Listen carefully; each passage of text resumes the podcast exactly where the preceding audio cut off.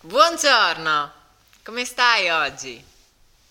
Da oggi pubblicherò una serie di consigli pratici e utili per parlare l'italiano. Primo consiglio per parlare l'italiano. Rilassati e abbi fiducia in te stesso. Solo se calmi la tua mente puoi veramente imparare l'italiano.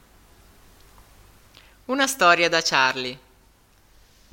Antonio is my favorite Italian teacher ever. He's enthusiastic, knowledgeable, and creates a really fun learning environment. He helped inspire my love and passion for all things Italian the language, the people, and the culture.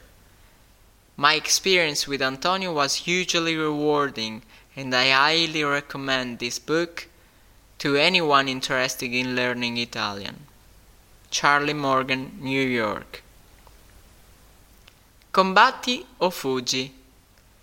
Quando si è nervosi o stressati, si entra in quella condizione di combatti o fuggi che si può avere quando un leone sta correndo verso di noi.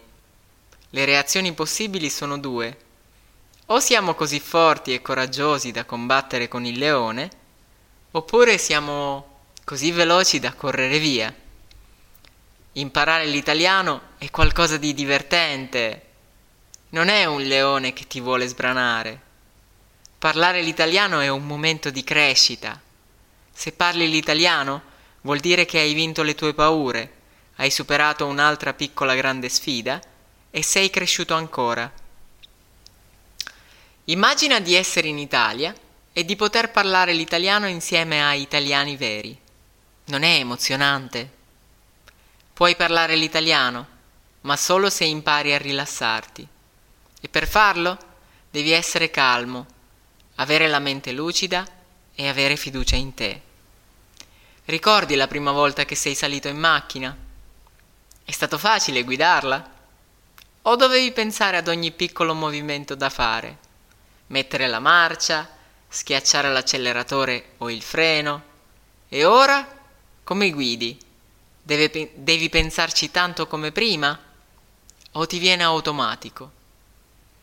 Anche con l'italiano ti succederà questo, se tu lo vorrai. A Charlie è successo. Può succedere anche a te. Quindi rilassati e goditi il viaggio. Primo consiglio. Rilassati e abbi fiducia in te stesso. Nel prossimo post ti darò un consiglio per evitare di sembrare troppo straniero quando parli in italiano. Ciao da Antonio!